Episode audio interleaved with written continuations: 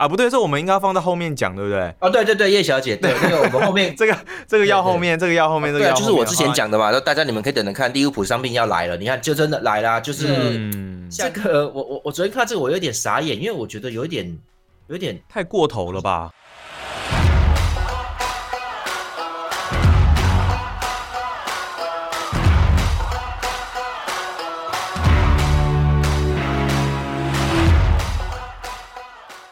欸，拉斐尔，你现在有打疫苗了吗？我没有，还没。所以哦，你是连第一剂都还没有？对啊，对啊。我最近刚打完，我们录音时间是11月4号，礼拜四嘛。那我是在礼拜二的时候打了第二剂的莫德纳。我原本都以为我是疫苗的那种症状的绝缘体，但是没有想到，因为人家不是都说莫德纳好像第一剂还好，然后第二剂会比较严重。结果我真的，哇靠！我真的第二剂打完哦，真的是在床上大概就躺了1天半的一个时间，而且是一直发烧，一直发烧，一直不断的反反复复，然后头痛发烧，头痛发烧。所以真的，大家如果有打这个第二剂的疫苗，或者是可能你打其他厂牌的疫苗，我觉得真的那个什么普拿疼应该是要准备一下。你觉得你会有这种症状吗，拉斐尔？哦，原来是这样，所以你就是因为打了第二期疫苗之后有这个反应，所以你才故意约今天的录音在欧冠的隔天早上哦。现在2个有鼻音的人在讲话，我需要休息一下。然后我们现在身体都还有一点微恙，所以大家可能会觉得我们的节奏有一点好像有点怪怪的，然后有一点奇怪，觉得不是在状态内啦，应该就有点像是马竞，是不是？跟马竞一样。对，就2个有鼻音的人在讲话，你是故意的吗？你找我麻烦，真的，这昨天晚上很累，好不好？你看完欧冠，然后结果我们今天还排一个欧冠，隔天早上11点要来录音，你有觉得我是故意整你是不是？不是，你纯粹就是一起死那种概念吗？没有啊，因为我觉得你痛苦我就痛苦，我觉得你最近情场得意啊，所以想要来弄你一下。我哪有情场得意？没有啊。你不是有跟那个什么台南安定叶小姐取得联系啊？不对，这我们应该放到后面讲，对不对？啊，对对对，叶小姐。对，那个我们后面这个要后面，这个要后面，这个要后面。好啦，你今天有带来什么歌曲吗？可是鼻音这么重，有办法吗？没有，就对，关于疫苗的事情，那个因为有朋友在我的这个，反正在我这边留言的啦。你那边是脸书吗？还是？对，就是我的这边有留言，然后我打算回应一下我的一些观点。刚好因为昨天有一个东西，有个事情哈，那我们摆后面，我们今天先聊。这个欧冠吧，欧冠先。哦，好啊，好啊 ，OK 啊。欧冠你昨天有看的应该是利物浦跟马竞的那一场，马德里竞技的那一场嘛，对不对？对对。那这场比赛其实说实在，当然最后其实我觉得这场比赛胜负也不是很重要了，因为也已经来到小组赛这个第4轮了。然后利物浦最终呢是以2-0来击败了马竞，因为我记得2队第一次交手，利物浦好像是3-2获胜吧。那这场又再赢。不过拉斐尔应该我觉得蛮特别的一个地方是，其实这场比赛上半场的利物浦就已经先拿2球了嘛，然后在36分钟的时候，马竞的这个菲利佩又被赏了一张红牌，这个红牌你觉得是有点 over 了，是不是？对，我是觉得太 over 了，因为他们2回合交战都吃1张红牌欸。嗯，哦，我觉得很奇怪，这比例好像稍微有一点高，怎么会出现这样的状况？对，而且昨天那个红牌是蛮那个的哈，就是那个是谁？是马竞，就是那个西蒙尼最近也不知道干嘛，他就是让这个马竞都打3中卫，而事实上无论是在联赛还是欧冠，这个效果都不是很好。有可能是马竞的后卫西蒙尼觉得防守已经不那个了哈，你打4后卫有点累，所以他改成这个352了。那对啊，因为我觉得他们的阵型一开始摆出来的时候，我会觉得有一点特别，是说马竞这场比赛是想要拼进攻吗？可是看起来好像又不太是啊。那他主要，因为他这个我们先讲立场哦，就是他因为马竞现在的成绩，他是可以在欧冠里面，他应该是可以晋级，没什么问题啦。那这个因为前面一个时间点的 AC 米兰，应该说是AC 米兰打波图哈，最后是平手结束的。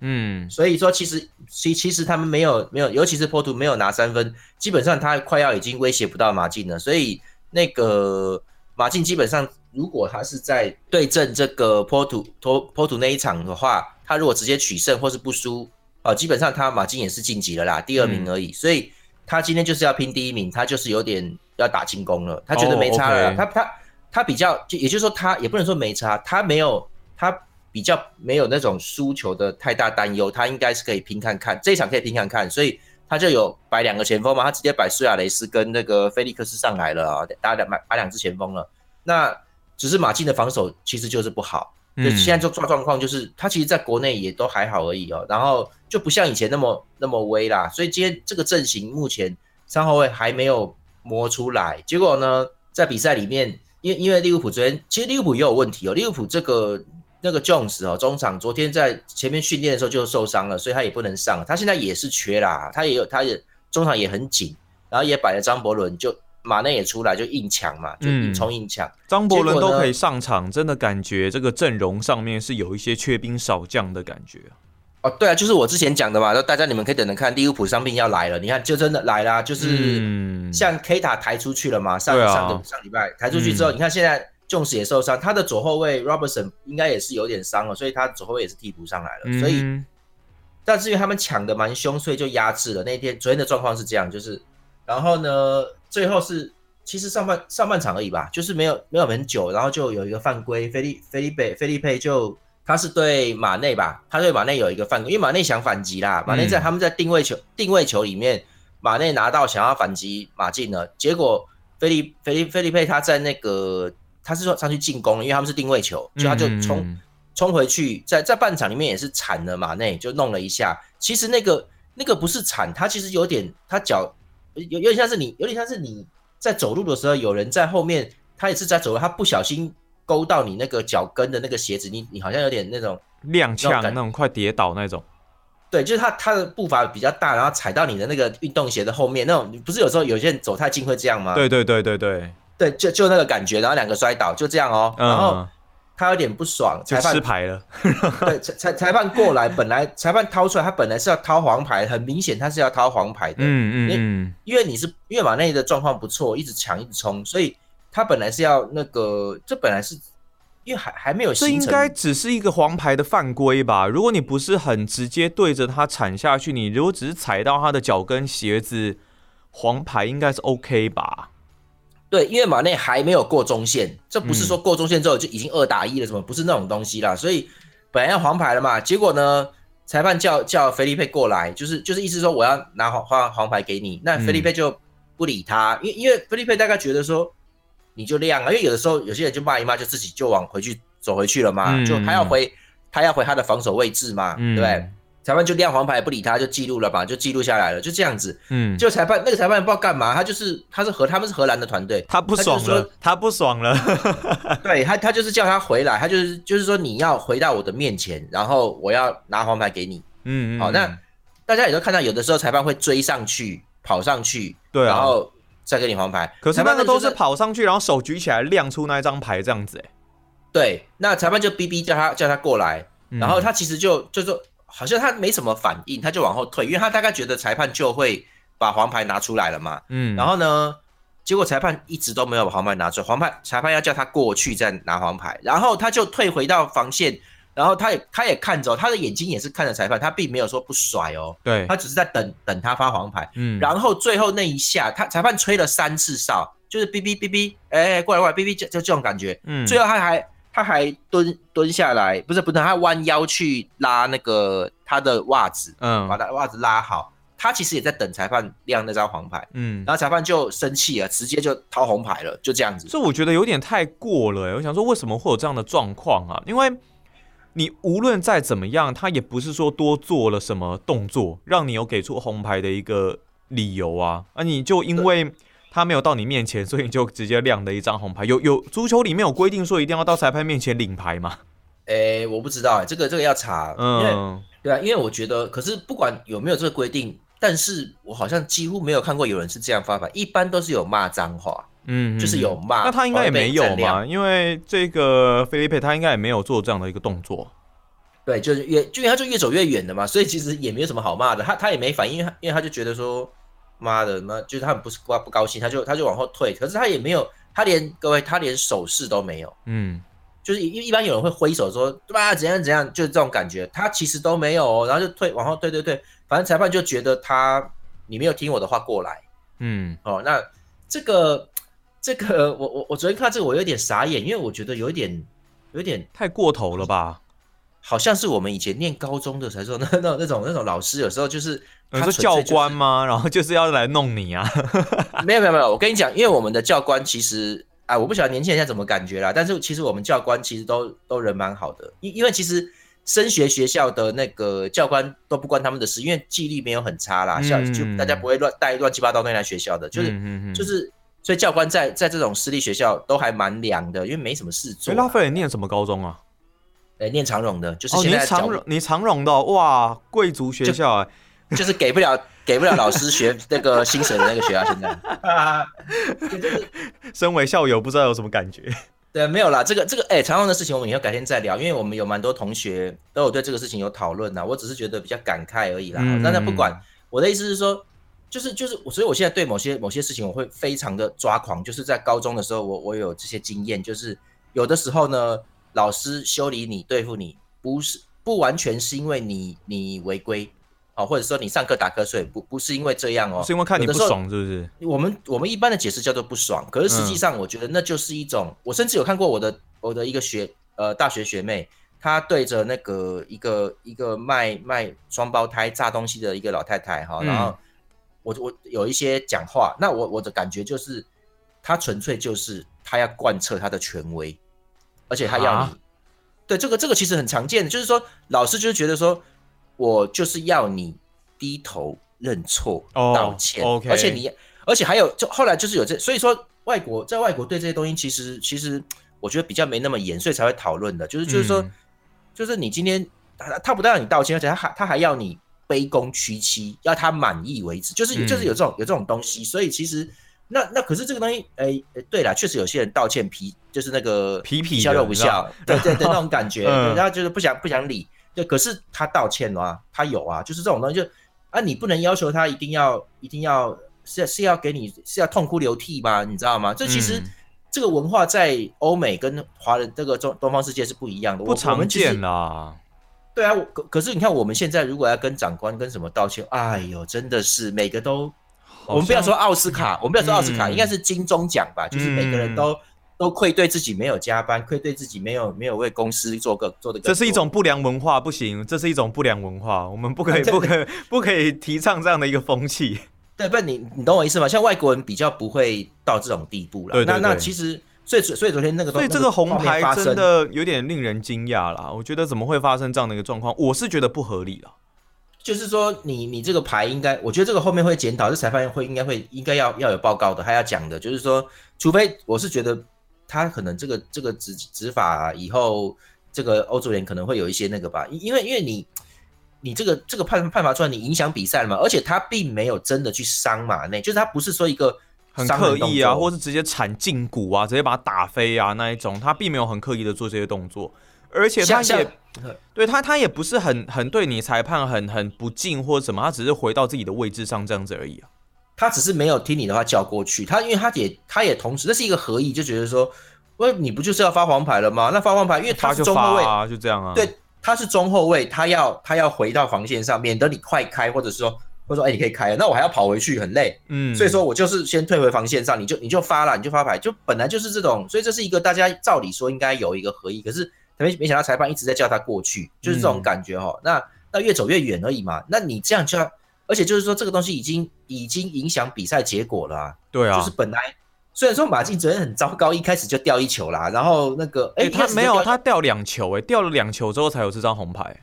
对，很快的，就是上半场过半的时候就已经就0-2就落后了。对啊，可是就掉两球啦。对，可是那个后来确实马竞有一点机会，还有在拼的时候是有机会。也就是说，利物浦防守不是说特别好啦，所以你今天如果11人打11人就不会这。就是你不能让利物浦这么放松这样，所以其实那张红牌是昨天是有决定性，就是决定性的作用，让比赛变难看的决定性作用，就是这样子。所以无论如何，最终这场比赛结果就是利物浦2-0来取胜啦。那这也是一场大家赛前其实还蛮关注的，但最终结果似乎并不是这么精彩的一场比赛啦。好，那这场比赛之外，接下来我们想要推荐大家一场比赛，是英超的一个部分。当然，我们其实在最近的节目当中很关注这个曼联啦。那曼联在最近，当然他们在欧冠2-2跟亚特兰大战成平手嘛。那英超呢，则是3-0来击败了热刺。我记得拉斐尔在运动世界的文章也有写到，这个热刺基本上有点像是就是来送分的啦，送头。那接下来下一场比赛是11月6号，也就是这个礼拜六，曼联跟曼城呢要来交手哦。这场比赛依照曼联的一个境况，会不会蛮危险的、拉斐尔？对，我觉得会很那个。可是那个我们先讲一下欧冠哦。你看我的文章有写了哈，就这是欧冠，我昨天也写了，就是2-2跟亚特兰大嘛，对不对？对对，就也蛮扯的啦，就是说。就是索斯克亚在对热刺这一场有辩证，就是上周的英超，然后他的三后卫这件事情，虽然说赢了，当时你看哈，大家有些人还在说，三后卫好像不错什么的，我就直接写文章，我说这个完全没有任何章法，你知道吗？就是他就是摆3只中后卫，两只边卫，然后什么三后卫不行，也不是不行，就是其实我觉得这个战况跟之前其实没有差很多，只是他的中卫变成3只，感觉上防守有变好，就这样，就是人多一点在后面这样。可是呢， 这已经造成了你在进攻里面，你的两翼哈，就是像卢克肖跟万比萨卡这里面的改变就是万比萨卡有上前压，因为你已经从一般的防守型的右后卫呢，变成了算是那个切尔西的 James 那个位置了，你就是要往前有点往前进攻了的那个位置。对，那因为这个万比萨卡，人家说你看我们这个非裔黑人嘛，他爆发力好啦，所以他上下的 OK 一直进攻。那这个其实我觉得有缓解卢克肖已经很累的这个事实哈，是有的。可是实际上你那3只中卫太糟糕了，就是他们其实也因为各位。三中卫跟本来的四后卫的两个中卫是有蛮大差别，这就有点像是排列组合里面我们两个人联手跟我们3个人是可以做的事情是差蛮多的哦。是说中后卫必须要顾整个全局耶。对啊，就是我跟各位讲，像我们打球的时候，一般来说我们2个人，我跟你2个人打对手的话。我一般会打2过1嘛，就是所谓的 1-2， 就是你当木桩，然后我传给你，我往前冲，你弹一下，我就全力冲进去，就2过1，2个人只有2过1，没有别的东西啦，因为你只有2个人嘛。可是3个人的时候，各位，我哪怕是在台湾那个我们在踢球看碰到那个什么，以前待过北荣的那个，就是弟弟啦哈。我跟你讲，他们3个人可以做的东西，就是一种那种3过4哦，就是那个我很难形容啦。3过4啊，天哪！对，他们3个人可以过到4个，而且他是一开始佯装成2过1，然后有一个人从另外一边跑过来，突然在那个区域变成3个的时候，弹射之后一口气弄掉你3个人，最后3-4个人，最后呢那个跑回来弹的人再冲到前锋去，变成他突破的那个人可以传中哦，就是他的变化很多，多了一个人可以传中去做一些的战术上的改变。对，所以其实两个中卫跟3个中卫也不一样哦，因为他本来2个中卫其实就是说，我们就是平行站在一起，或者是人家来进攻的时候，你往前，你去骚扰他，然后我站最后面，就是这2个人就1前1后嘛，就是7爷8爷就一个来，后面再一个来，就这样子哦。可是三中卫是必须要有默契，而且这个到底什么时候要往左边引，什么时候往右边引，这一次的进攻是要1个中卫去在左边面对他，另外2个不要动，还是2个中卫过去面对他，另外1个不要动，这个是有逻辑的哦。所以切尔西会打得好，你看是因为路迪格跟那个 Christensen 还有这个最主要是我觉得阿斯皮利奎伊塔他们其实是很有默契的哦，练蛮久了，所以这东西不是说一下子可以完成的。那曼联就是一下子要搞这个东西。对，所以而且我就说曼联现在是没有什么中后卫的状况，好吗？你现在3个中后卫上来，你基本上就不够吗？对，所以他前天就受伤抬下去了，马上哦，我那个文章在热刺这个第一场3后卫弄完之后，我就文章就有写，我就有觉得说你这样不能受伤，受伤就没有人用，因为你受伤之后，你唯一的选择就是变回4后卫，因为你没有中卫可以再投入了哦，所以维持不了3中卫。结果呢，前天就伤了，然后就才第2场就瓦拉内就又抬下去了哦，就没办法。你说对亚特兰大那一场嘛，对不对？对，人家亚特兰大也没有弄他啦，就是正常在进攻。因为他们其实那2个瓦拉内开始有一些不舒服了，而且拜利哈，那个贝利拜利，他其实也已经很玻璃人了，所以其实就是你给他一些压力，他其实容易伤，所以弄一弄，你看瓦拉内就伤到，结果那个索斯克亚他只能改回四后卫，他没有办法，他没有办法叫马蒂奇或者是麦克托米奈去打中后卫，我的意思就是说，你能够做的方法只剩下这一个，就是你叫那个后腰，因为弗雷德太矮了，不能打中后卫，所以你只能叫这，而且博格巴也不听你的了，所以就只有这两个人打中后卫。博格巴也不听你的了，是怎样？他博格巴已经不想防守，你更何况叫他打中后卫，他不会干的。所以就是你就是只能叫那两支去中后卫。那这个还有位置适应性的问题啦，这个好几个课题。所以我说这个三后卫不是不能打，但是你必须要，但是你这个3-5-2其实就是前面是你想要让卡瓦尼跟 C 罗一起。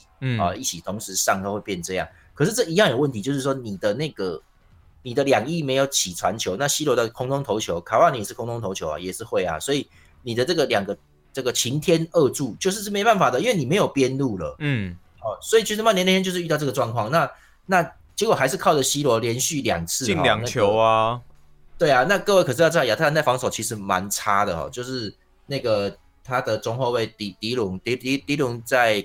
之前在国米也不怎么样，然后呢，中后卫另外一个 Demirro 他是尤文不要的。你们如果看尤文的比赛，你就知道，哎呦，都是他在犯错。那像博努奇啊，跟铁里尼人家不会，那个玄明二老师不会这样的哦。那即便是那个德里赫特 Delete 他也没有犯错。Demirro 在尤文是上不了场的，就是他只有在他们主力受伤才上去，然后上去就是失误，他就是会这样。所以这样的人当亚特兰大中后卫，所以那天。C 罗是有蛮多，他是有机会、哦欸。C 罗连续2颗都是那个在补时阶段才打进去的、欸。对，可是你要知道，上半场的那一球是 B 费哈费南德斯布鲁诺费南德斯上去之后，他用脚跟做给 C 罗到后面射门的。那个各位其实就是基本上就是现在的曼联传球体系不太能够支援，真的就是他传给 C 罗的时候很明显，一般人啊，然后就是对方会发现，而且就是会提前挡。可是像。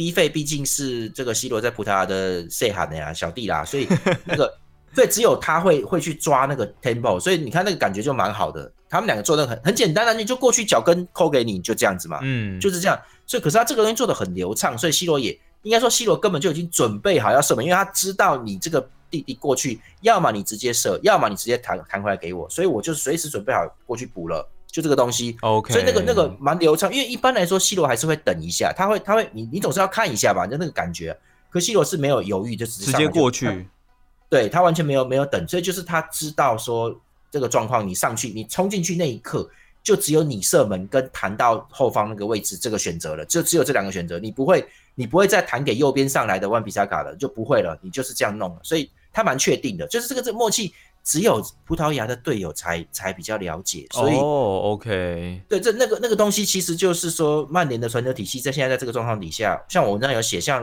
拉斯傅跟这个青木 Greenwood 都有点迷失了哈，有点不太那个，但是我就说了，其实现在可以开始用一些范德贝克那个，因为他们蛮适合打人多的混战，压上去的混战。那天确实后来是这个范德贝克跟最后的时间，索斯克亚疯了，他就把全部进攻手都放上来，后腰全部撤掉，就这样。他就不管了。OK， 所以那这样子的话，曼联跟曼城之间防守可能会是一个蛮大的问题，对不对？我觉得目前曼联的防守现在已经很吃力了。那他的林德罗夫不晓得是受伤是能不能上，但是马怪尔那天萨巴塔很强啊，那马怪尔。看起来就撑不住，而且他一直都有，他就是其实萨巴塔那个第2个进球太漂亮了，所以是其实就是马怪尔莫名其妙乱清球，其实你要清那个意思就是说哦，我觉得也没有说他铲下去那一次那一个动作到底是该铲还是该去跟着萨巴塔，那个没有一定答案，但是你要做这个非铲清球动作，你就要踢走你，他没踢到，他完全踢空然后滑在地上，然后萨巴塔就一拿球横移就射门得分，就这样子，所以就是。马奎尔这个判断出问题了哈，其实说真的，那一球里面他只要硬是贴着他哈，那就算最后有一点被超过去，那萨巴塔能够取到的射门位置也是很靠近进门柱，就是快要死角了。那德赫亚已经在了哈，那被射进没办法，那就是你就挡到。可是马奎尔想要直接清球，那他没有踢到，很要命，变成他一横移，他那一个瞬间就取得了左右都能射门的位置了，就是这种东西，所以。所以这个情况你去对曼城哦，我觉得真的会很危险欸，而且曼城，你要不要先来预测？你要不要大概来预测一下曼城大概会赢几球？我觉得没有，我觉得这个东西德比这个东西最好是不要那个的，你知道？我觉得真假的，嗯，对，因为德比有的时候大家都知道嘛，有的时候其实就好像难说就对了。对，就好像阿森纳在最烂的时候，他碰到热刺，他其实是会赢哦，要么就平哦，会有这个状况。哦，有时候遇强则强，然后反而遇弱就输这样子。对啊，甚至他们有时候遇到那个他亢奋起来、他打起来的时候，他其实阿森纳明明就是技术的球队，然后他这个时期有一些也是瘦瘦小小矮矮的啊，就是瘦瘦的啊，照样跟人家就是要干起来那个样子，然后热刺也拿不下来，就是会。只要是德比，就很容易出现这种情形了，你知道？所以变成说，曼联他的问题是在防守，那曼城有没有对曼联有没有可能产生哪一些问题会被放大？现在我觉得其实不太看得到，但是我觉得因为曼城的攻势变化太多了，所以其实 OK， 对你光靠曼联这样子，你看瓜迪奥拉各种变化，对不对？对，我觉得这个东西就很难讲啦。可是我觉得因为是曼联主场，那一场是曼联主场，所以我觉得曼联应该会进一球，因为那个他前面对利物浦的这个双红会，他也是主场嘛，然后输0-5，这太难看了，我觉得应该会进一球的啦，没问题的。Okay. 可是曼城我觉得2-1吧，我觉得应该是传统比分2-1或3-1吧。嗯，当然还是曼城赢面会比较大啦，那大家就可以来看一下这个11月6号。的礼拜六这场德比大战，曼城的一个德比大战，对，就是波胆1-2或1-3，大概就这样子。OK， 好了，所以你跟安定叶小姐到底说了什么？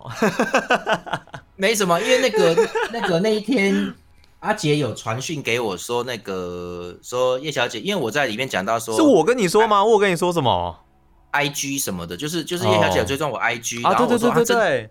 对，我说，哎，我不知道，因为其实我的那个 IG 都是因为我会配个英文的东西。没有，是叶小姐说什么？她说，好像是礼貌性回追，然后她蛮难过的什么之类的。对，因为所以拉斐尔就说她要好好道歉。对，因为我就说我 IG 真的没在看的，因为那里面追踪我的人都是老外，就是因为我都会配个英文，足球东西。对，所以我其实就没在注意了，而且其实说真的，有很多赌博网站，就是香港的啦哈，然后他们其实就是会追踪我。其实我就一开始有点觉得说，啊，你是公司啊，你追踪我也我的人气也不会增加，所以我觉得没有什么意思啦。所以就是我会按一下回追踪，那反正也是了解一下，没差。哦啊，反正你们就是聊了一下这样子就对了。对，那就是我对追踪我的，其实 IG 上面我其实没有特别在干嘛的，就是没在注意。结果他这样一讲哦。我就回去看，我就真的就看到他了嘛。然后那个跟他说不好意思啊，跟他聊天啊。然后其实就是叶小姐真的很漂亮，我觉得很不错。哇塞，真的，你说怎样？说没结婚就要追人家是不是？而且她皮肤很白，对不对？有吗？好像照片上有吧？那好啦，啊、应该开滤镜哦，开滤镜哦。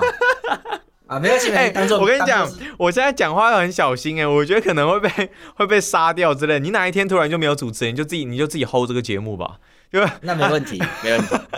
怎样？很早就想把我踢掉是不是？不然你就开单口好了，你就我外包给你，就开单口自己讲。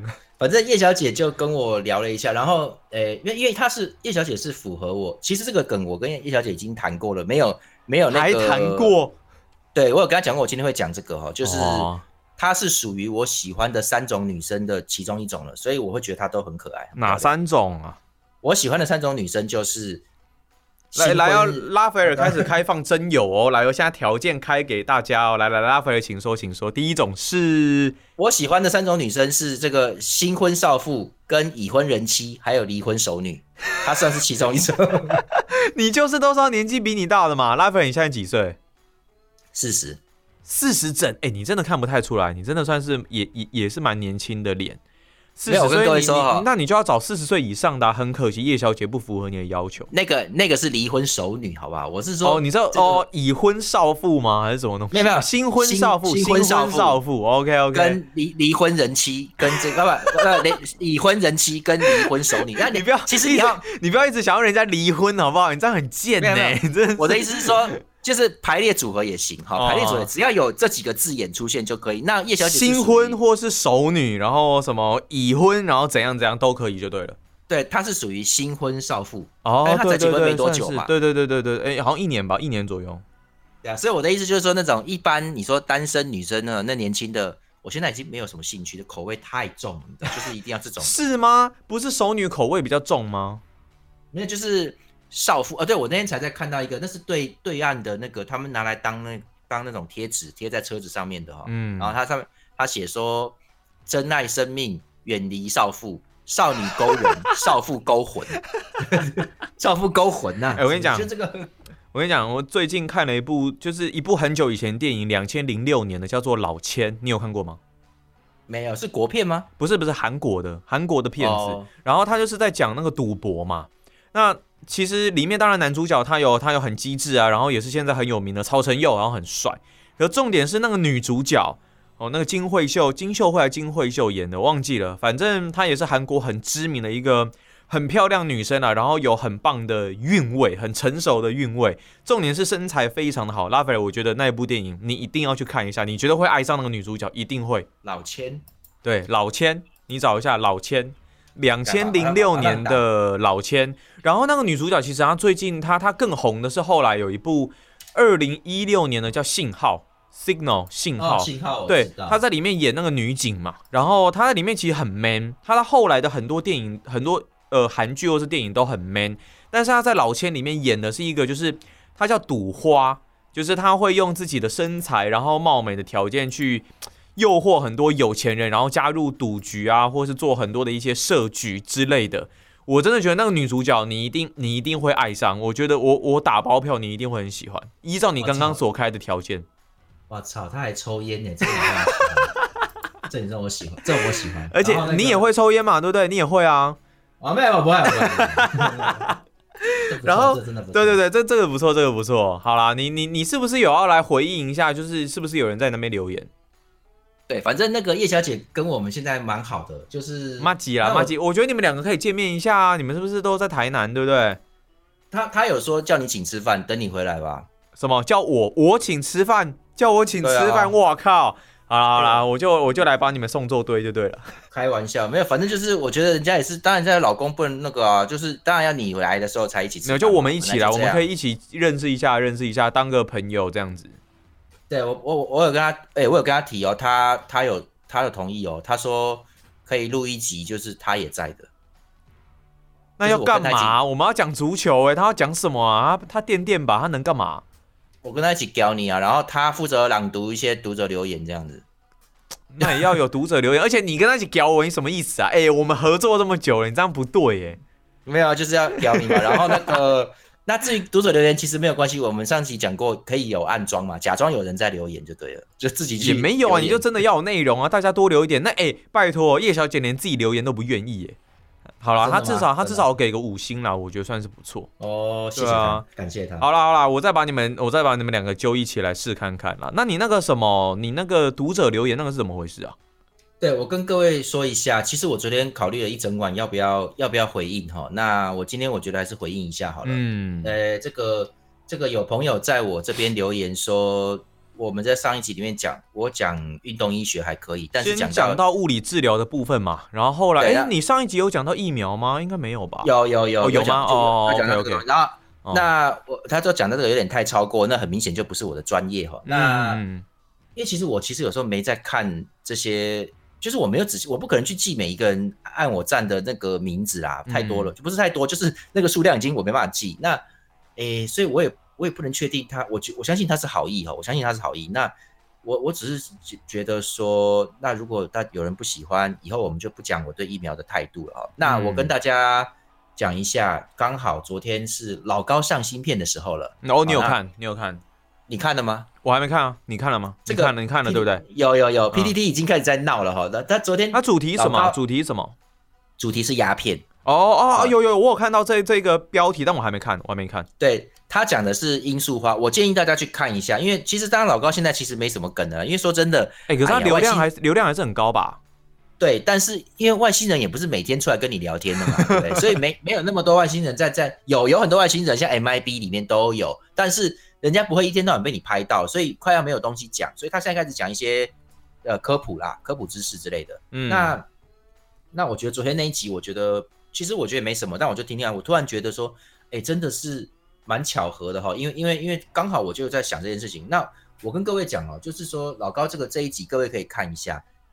罂粟花本来一开始是用于麻醉医疗麻醉哦，对对对对对，对后来就因为鸦片战争嘛，就是中国有人在吸大烟，可是其实后来因为中国有人去美国做铁路，所以这个鸦片在外国都有传开来，都有抽，是一个当时是一种香烟的一种，然后被提炼出来是吗啡，本来提炼它的人也是外国科学家，也是在认为说。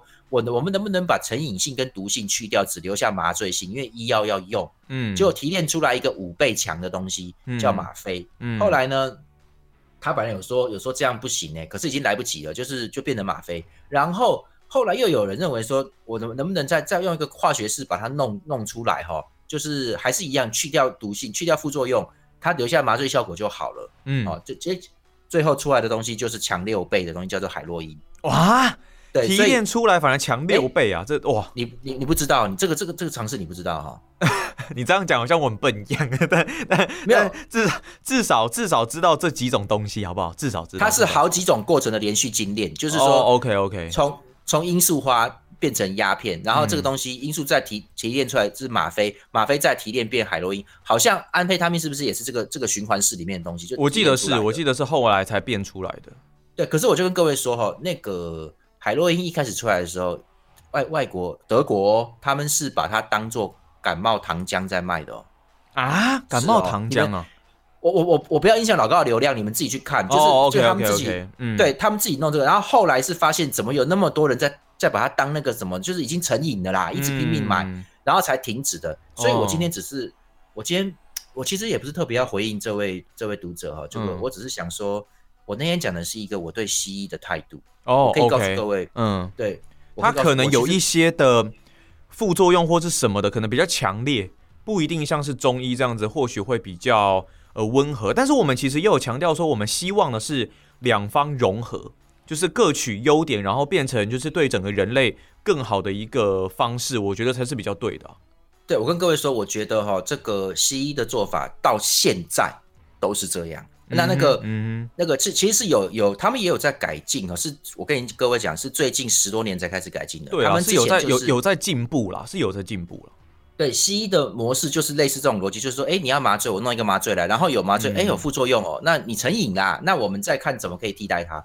它是等到问题发生，他们才会解决。所以说，我最好不要一直讲疫苗，就是说有很多东西，它其实是我这样还上次我是不是讲过化疗，就是。其实很多癌症死掉的人，化疗死掉的不是癌症杀死他，是因为癌细胞杀光了，免疫细胞也杀光了所以其实失去了免疫力。所以现在有标靶药物，或者是说你不用标靶，你都用都最好不要化疗，因为化疗等于是宣告你的寿命大概还有多久，也是只是拉长而已哦，那就这样子。所以有些人，而且中间差别在于会有很大的痛苦，化疗的过程，所以。对，所以现在其实已经有西方医学，他们也没有直接否定化疗了，但是就是说。这个杀菌力太强，杀毒的能力太强，所以我跟各位说，其实西方医学是一个，我不能说它不成熟或怎么样，但是就是它也是一种毒药啦。西医其实也是一种毒药啦，但是就是它就是要把更强的毒给消灭掉。那我们其实上一集节目我们也是有讲到说，在整个西方医学当中，其实你在一些急性症状的时候，不管你是骨折还是干嘛什么之类的，其实你还是需要可能手术啊，还是干嘛的，也不是说你就是去给人家乱瞧啊，一定是用什么中医方式这样子。我们觉得不同的症状可能可以用不同的方式去做应对啦。对，我可以跟各位说，因为我说我会跟医生聊天，有时候聊一聊，你就会觉得，因为医生我不能说他是理工宅，但他们也是理科的啦。你就我跟你讲，他们那个逻辑有时候聊到最后，你就会发现，对，所以其实出状况就没有办法哈。就是我这个牙齿坏了就没有办法，就那种感觉，就是对，就是我不会形容，他们其实是真的是，我就觉得出状况之后才那个的话，就是西医它比较属于这一种，就是我现在有医疗技术，但我可以跟各位讲很明白，10年后这个医疗技术西方会认为是对的还是错的，你都不知道，不一定啦，就不一定这样子啊。可是我觉得各派应该都一样啊，就差不多。对，就是可是中医的话跟你说这个会壮阳，这就壮阳，好不好？哦、oh, ，就这种感觉就真的啊，就是说他不可能十年跟你说会得多吧，就没有这回事的，因为我们中医，我们还是回到那个就叫做小当家，衣食同源。其实你如果能够用，真的啊，这是真的。你今天如果可以吃韭菜这些东西让你壮阳，那你其实不一定要去吃什么特别湖边什么，你不用嘛。我的意思是说。这个东西其实跟你如果能够从自己的身体着手，其实比较 OK， 就比较天然啦，可能会比较天然一点点啦。对，因为西医的很多东西，我就上次就讲过，它是制造出来，而不是或是提炼出来的东西。嗯，哦， okay， 所以那个不一样。所以我今天只是觉得说，我觉得我很想回应，因为我没关系，拉斐，我觉得你就表达出你对于西医这样子的想法跟概念就可以了。我觉得就到这一边为止。那至于说接下来还有什么想要去发想或是想要讨论的，也都欢迎听众朋友可以再讨论，但是我们的想法我们就发表到这一边，到这个地方啊。那个等一下，那个 deepfake 换脸技术那个东西，就是对那个昨天唐凤有讲了，我本来想跟大家说哈，那个唐凤他昨天有说了哈，就是说换脸技术有实务需求哦，那技术已经民主化，他就讲这个。拉斐尔，我觉得 deepfake 我们要不要？另外一集我们可以完整的来聊一下，要不要？要不要嘛？好吧，就要不要嘛？好啦，我们就下一集节目我们再来聊看看，这个没有时效性嘛，我觉得没有关系。那因为我们节目时间的关系哦，当然就先到这一边啦。我们再次的谢谢拉斐尔哦，下一集节目再见啦，拜拜。好啦。